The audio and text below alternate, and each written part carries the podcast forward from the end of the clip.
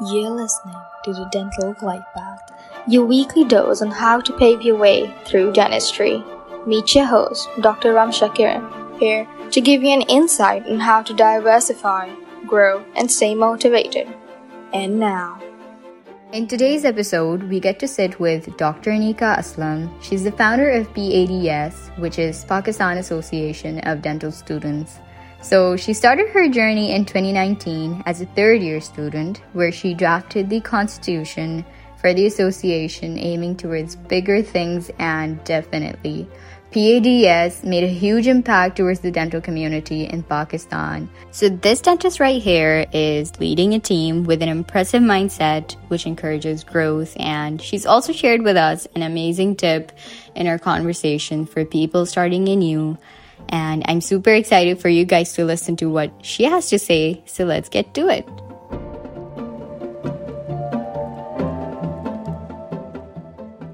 So Doctor Aneeqa Aslam, give us the idea behind P A D S. How did it start and what really is Pakistan Association of Dental Students for you? So thank you so much, Ramsha, for asking that question. And as far as Pakistan Association of Dental Students and the idea behind is concerned, I would really like to point out one thing, which is that let's see it from the perspective of a third-year student, because uh, it was the start of my third year at the time. And at that time, I was involved in a lot of co-curricular activities previously in my second year. During during uh, those activities and while working in those teams, which included the debating society, the Northern Kirat Society of my college, as well as I F M S A, which is International Federation of Medical Students Association, Pakistan. And I felt like there was no platform where me or maybe people around me could channelize anything creative regarding the field of dentistry particularly. So that was that immediately, I won't say made me feel like I need to make an organization of a national scale, but that was the starting point for sure. And then I started searching for such organizations in Pakistan. I could not find one. Since I was searching, so I did find some international organizations, and I came across International Association of Dental Students, I A D S, uh, in Geneva, Switzerland. It has its headquarters and it has sixty plus member countries throughout the world. So it's the largest dental student governed body. And they had previously worked on amazing projects, including their voluntary committee, their research and education committee, their prophylaxis committee, et cetera. And I was extremely impressed by their work. And I, of course, immediately wanted to know how I can be a part of it. And then I found out that there's an option for personal membership, but then there's also an option for the whole country to become a member. So I explored that, how can our country become a member? And I found out that we need to have a national organization. Also, I get, got in touch with a few of their representatives and their leadership. For example, their a regional ambassador for Asia Pacific, and they're recruiting new members, committee directors at the time, including Mo Vinabu, Mizuki Tawa, and Julianisa. These were the three people I got in touch with. We eventually also had a group where they would answer my questions. And then in Pakistan, I started reaching out to, first of all, of course, my own colleagues, my own class fellows, and then eventually trying my best to reach other colleges as well, and for which I have to be grateful to B D S Point Group, Doctor Sayyida Amna Rizvi and Doctor Anas Azam. They were the admins of that group, and they were running that group for the purpose of sharing exam material with students and helping students with their studies. So uh, they, they had a group where, you know, students from different colleges had joined it. It was a Facebook group. Over there, I would post sometime, and I was able to meet new people over there from different colleges. And eventually, we were a team of a few people, six, seven people. I used to have meetings with them. And then I recall that after I wrote the constitution, I introduced the constitution to them as well.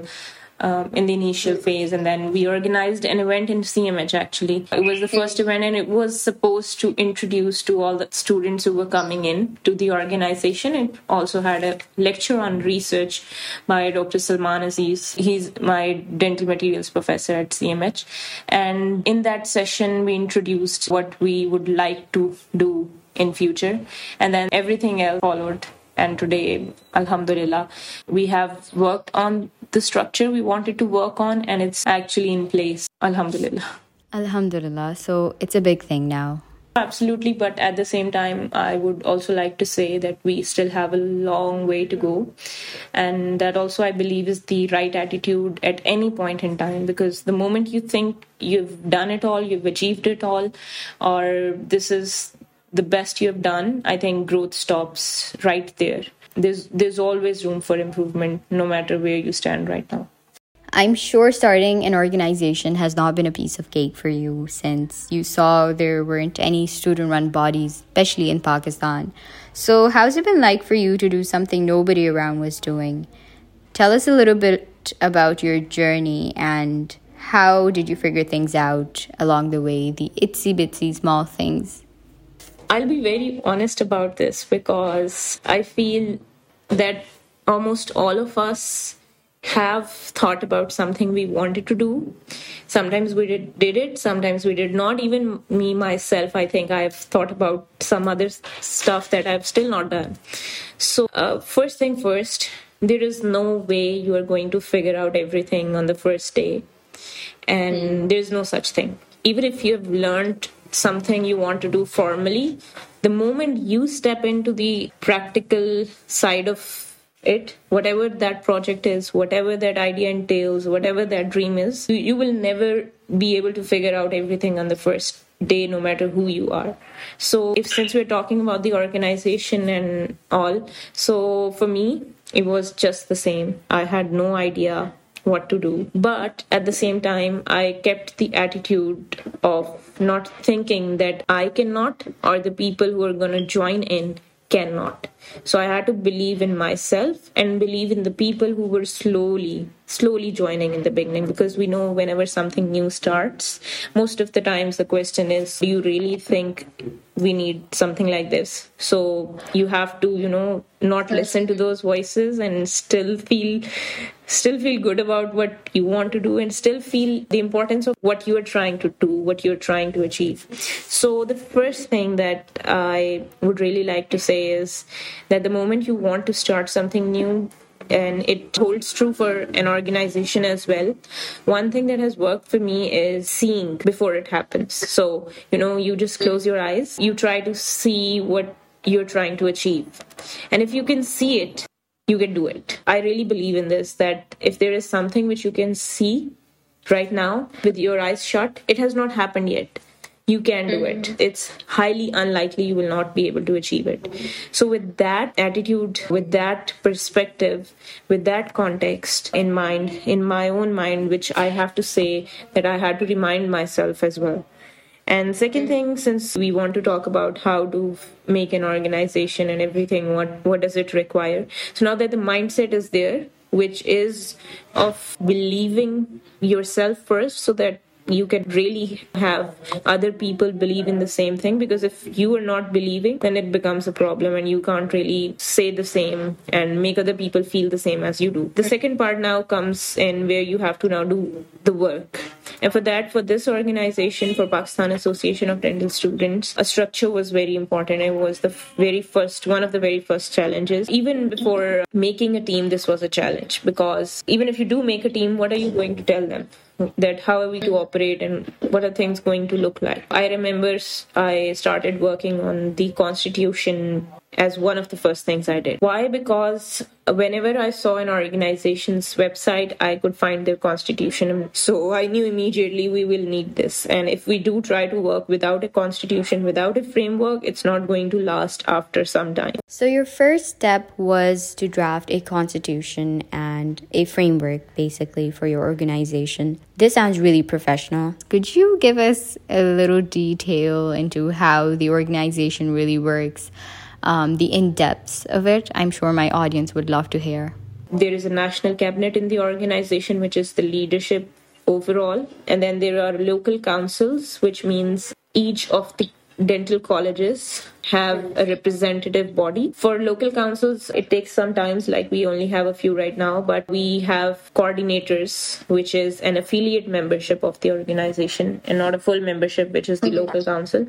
So we have from forty plus colleges, we have members, and from around about twenty colleges, we have coordinators, official representatives. Right now I'm talking about, so we have eight hundred plus members, official members of the organization.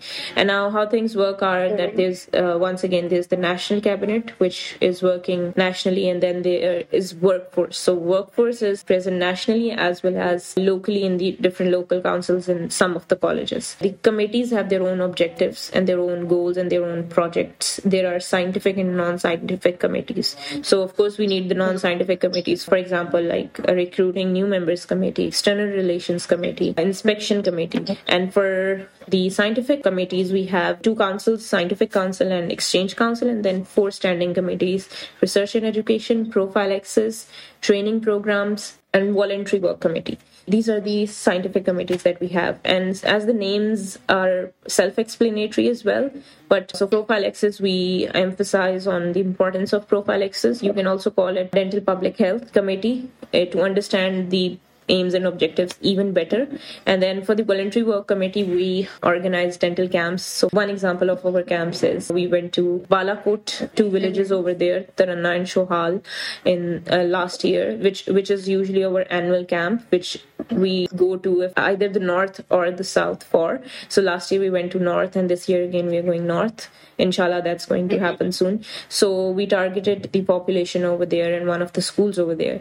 So this this is how voluntary work committee functions. We also emphasize on the importance of collecting data when we actually go to these camps, because a lot of camps, medical and dental camps, happen, but the data is not collected. So after the camp, you can't really tell what kind of diseases are prevalent in that particular area, so that you know you can be more prepared the next time you go over there. Also, it helps in the data bank of your country as well eventually. So we are trying to achieve that in future when we will have more and more camps. Similarly, the rest of the committees work, like training programs committee is committee that helps you polish your soft skills, including your speaking skills, your management skills, even time management skills, your professional skills, any other soft skill that you can count.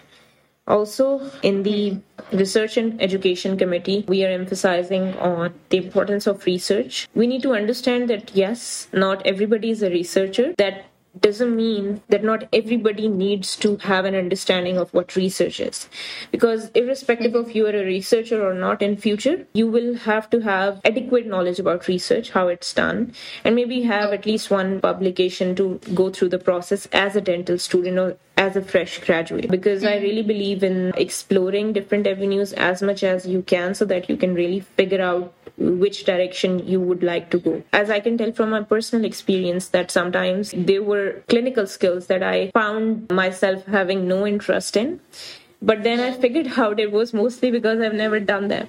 And when I actually saw them happen or I did them myself, my way of looking at those procedures completely okay. changed. So in dentistry, this is a field where you have to be learning academia part, but then also the clinical aspect of it. So hmm. you really have to do things to figure out which side you would like to go on and what you would like to opt for and what do you see yourself doing in future. So don't really try to keep hitting your head into the wall and trying to figure out your way. You have to really explore all these areas to find out.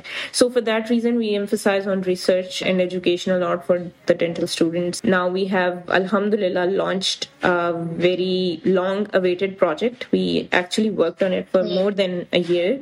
It is going to be a training program for research in which we are going to also help students write a synopsis of theirs towards the end of it. So its its registrations are in fact open, and uh, people have started applying. That is just one example to give a gist of how this committee works. Perfect. So in a way, it's two ways. It's helping out the community and the students who are part of the P A D S organization. one hundred percent, yes.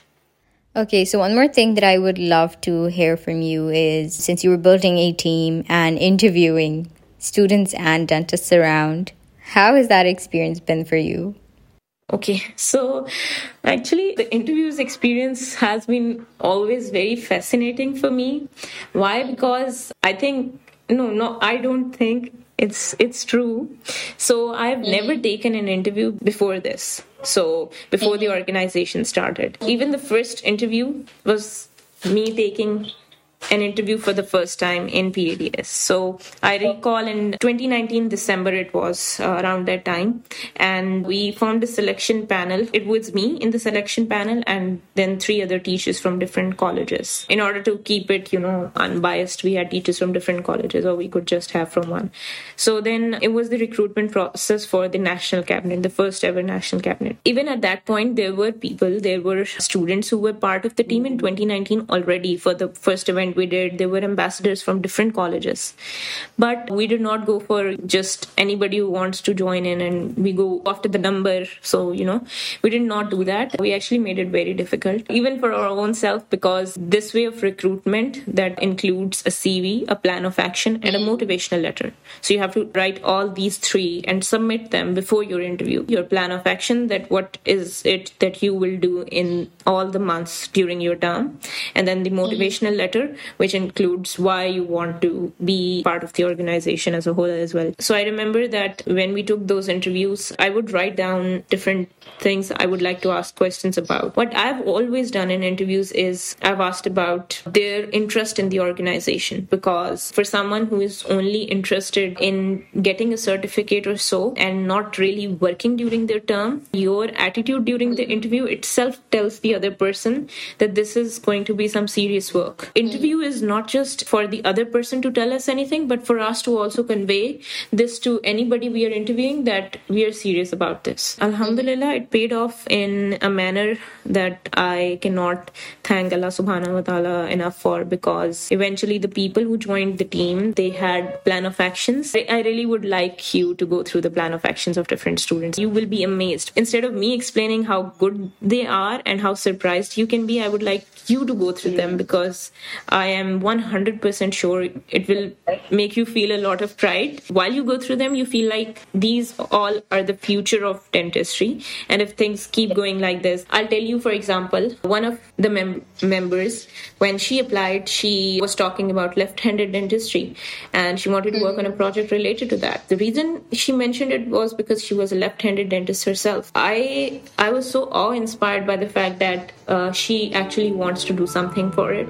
regarding it, about it. We do see around ourselves a lot of conversations happening about mm-hmm. things should be like this and like that, but she actually came up with a project and with an intention that she wants to work for this somehow while she holds that position in the organization. This whole interview cycle is yet another word, and we can keep talking about it.